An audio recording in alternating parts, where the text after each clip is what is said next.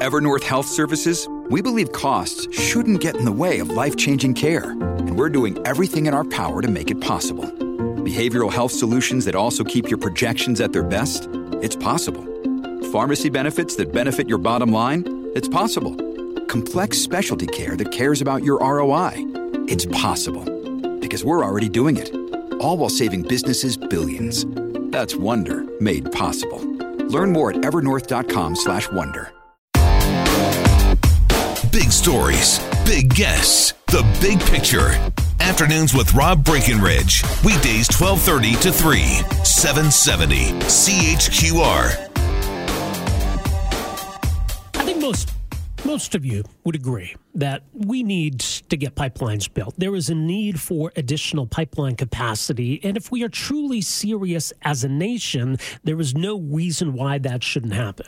So if we can't get something like the Trans Mountain expansion built, well, then nothing's getting built. And we become a joke of a country. I think that's what it's come to. I remain on the optimistic side when it comes to Trans Mountain. I think the momentum is on the side of this project. Uh, the law is on the side of this project. The federal government is on the side of this project. Uh, I think it'll get built. I hope it'll get built. Because if it does, well, maybe the last one built for a very long time. And if it doesn't, we're in big, big trouble. Justin Trudeau is a rather reluctant champion of pipelines. Uh, the, the Liberals have supported Keystone XL. They obviously didn't support Northern Gateway. I, I, don't really know where Justin Trudeau is at on Energy East. I guess it's kind of a moot point now. They did approve Trans Mountain, and they stand by that approval. So it's kind of a mixed bag. Justin Trudeau, as you know, is a politician who likes to try to have it both ways, likes to try to please everybody, which doesn't always work. It certainly doesn't work on an issue like this. There are a lot of environmentalists, a lot of people on the left upset with him for approving Trans Mountain. I think at this point, though, even if he abandoned that project, I don't think he'd win them back and would just manage to to upset people on the other side of the debate. So maybe this is his way of throwing a bone to pipeline opponents to essentially say, okay, Trans Mountain, and that's it. So that brings us to Bill C 69, which is the Impact Assessment Act. It's going to change the way these projects get reviewed and approved. Now, according to the government, it's a more meaningful process. It'll help Canadians have more faith in the process.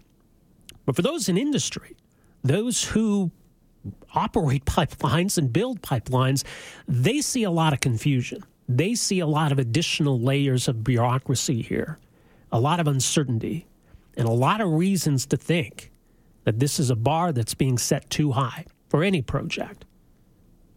And you might have heard yesterday, Danielle Smith spoke with the Canadian Energy Pipelines Association. Their perspective, which they laid out last week in Ottawa, is that they cannot envision any new pipeline project getting approved under this criteria. Obviously, the federal government doesn't see it that way. The Alberta government has some concerns. Uh, the position of Premier Rachel Notley is that they're going to try to push for some changes or some exemptions under this legislation to try to work with the federal government. United Conservative Party leader Jason Kenney, though, thinks we need to take a firmer approach on this, that this is of real concern. Wrote a letter to the Premier this week uh, urging the legislature to debate this, maybe to unanimously pass a motion condemning this. Joining us uh, to expand on all of this is the aforementioned UCP leader, Jason Kenney. Jason, thanks for joining us here. Welcome to the program. Good to be here, Rob. So, this is Bill C 69. What, what do Albertans need to know about these changes? This is the result of uh, two years of uh, work by the Trudeau government to basically um, kill the National Energy Board, create a new bureaucracy to regulate pipelines. The problem is this as you know, it's already far too complicated, too time consuming, with too much uncertainty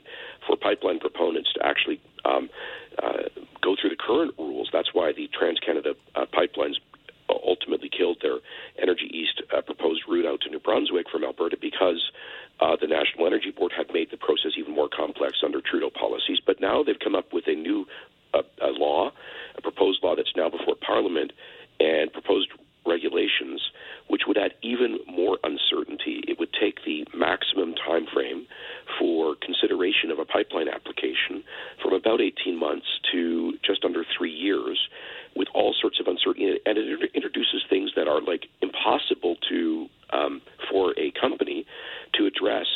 Uh, uh with certainty, like a gender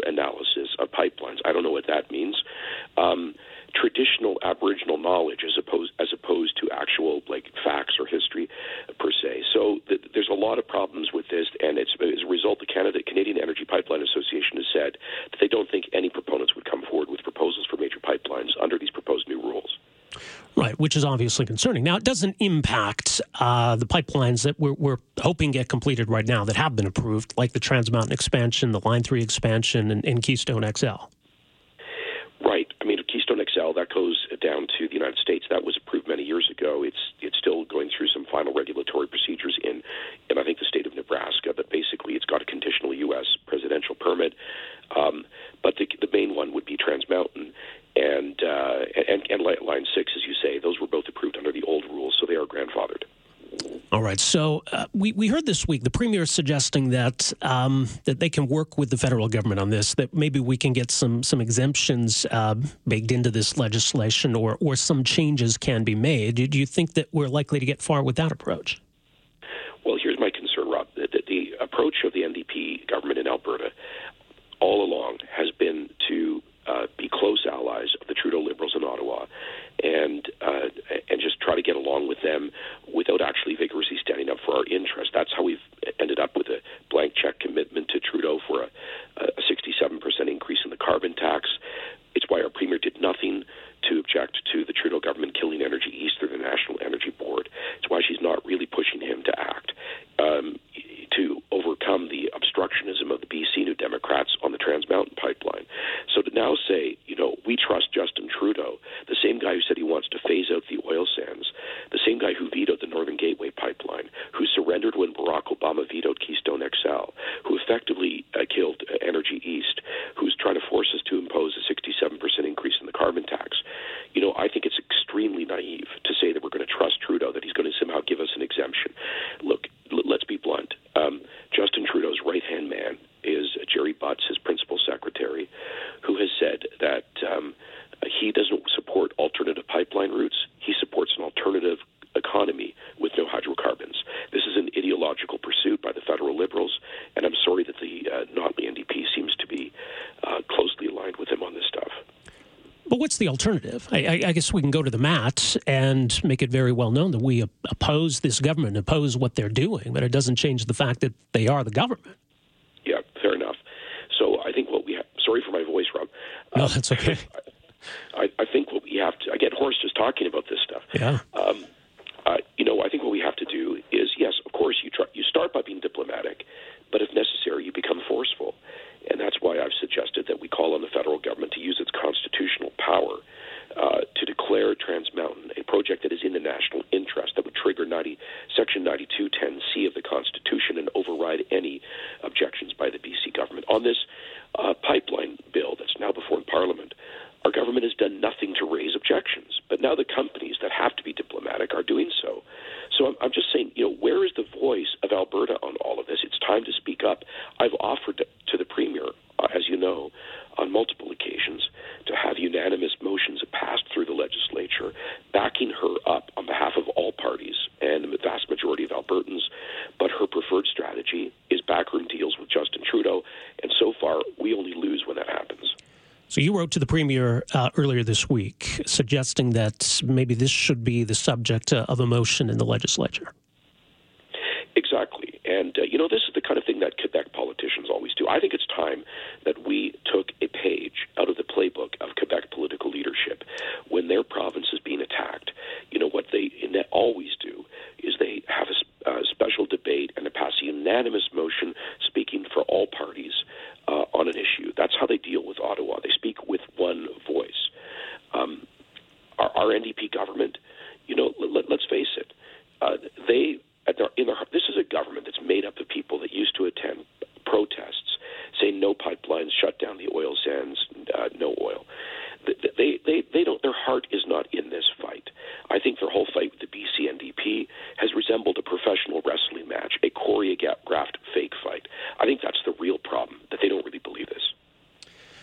Does it seem to you, though, that Trudeau, to some extent, needs Rachel Notley on board? That you know he's got this whole agenda, yeah. bringing the provinces on board. That he's got partners, you know, this national climate change strategy. Does that give the premier any kind of leverage? Well, she certainly believes that it does. But what are we getting for that leverage? Northern Gateway vetoed, Energy East killed, Obama vetoed it, and no fight back on the NDP in British Columbia on Trans Mountain, and and um, a proposal to raise the carbon tax by 67 percent. If that's victory, I'd hate to see what a defeat is. Well, if we get Trans Mountain built, Line Three gets completed, Keystone XL gets completed. Those are three victories, aren't they? Can't take credit for Donald Trump being elected president of the United States and approving Keystone XL. Let's be clear about that. Trans Mountain, uh, I hope it gets built. Um, but right now, all we have is an NDP government in BC and NDP municipal governments in Burnaby, Vancouver, and elsewhere, uh, together with environmental groups. We were told that if we imposed a punitive carbon tax on ourselves, that we would get social license, and those groups would go from no to yes on pipelines. That has not happened. It's a year behind schedule. Um, I want to be hopeful, hard to, to you, you, it's it's uh, unrealistic to say that this is going well right now, and uh, so yeah, I, I, I don't think this strategy is working. Well, and I don't mean political victories necessarily for for either the premier or the prime minister, but those would be victories for Alberta. And I, I do 100%. wonder, right? And I, I, mean, maybe the, the silver lining here, or perhaps you know that, that at least it gives us some time if we can get those three pipeline projects completed. That, that we probably wouldn't need any major new pipelines for the foreseeable future, would we? Well, uh, there, arguably yes. We, we are we're increasing our production from about 800,000 barrels per day to about 1.6 million barrels per day, and of course, there's we have the third largest reserves on Earth.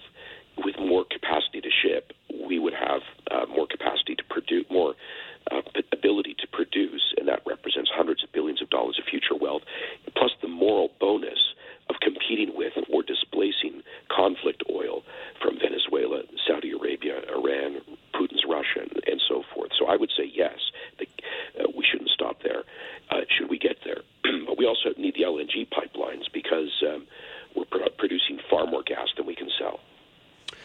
All right. Well, in the meantime, I don't know if the premier responded to you in any official capacity or spokesperson. No, this is my third letter to her, and she's never responded. I, th- I find that very peculiar. That is odd. I guess what we can glean from her spokesperson is that they're they're not really interested in discussing this in the legislature. I guess not. With my, the voice that I have right now, I probably couldn't myself anyway. Well, maybe maybe they'll uh, they'll they'll call you on that. Maybe they'll, they'll, take you up on the offer. We'll see. Sorry about right. that, Rob. Thanks very much. Yeah, Jason. Thanks for joining us here today. Appreciate it. All right, there you go. UCP leader Jason Kenney uh, starting to lose his voice a little bit, but appreciate make some time for us here. So he wants a more forth, uh, forceful response from the Alberta government, which, okay, we could, and maybe people would appreciate that. Would it accomplish a whole lot? Certainly, I think we need to call attention to, to what this represents, uh, the concern that I think is legitimate, and what the federal government's hoping to accomplish here. 974 8255 is a number. A lot more still to come here. We're back with more right after this. Afternoons with Rob Breckenridge, starting at 1230 on News Talk 770 Calgary.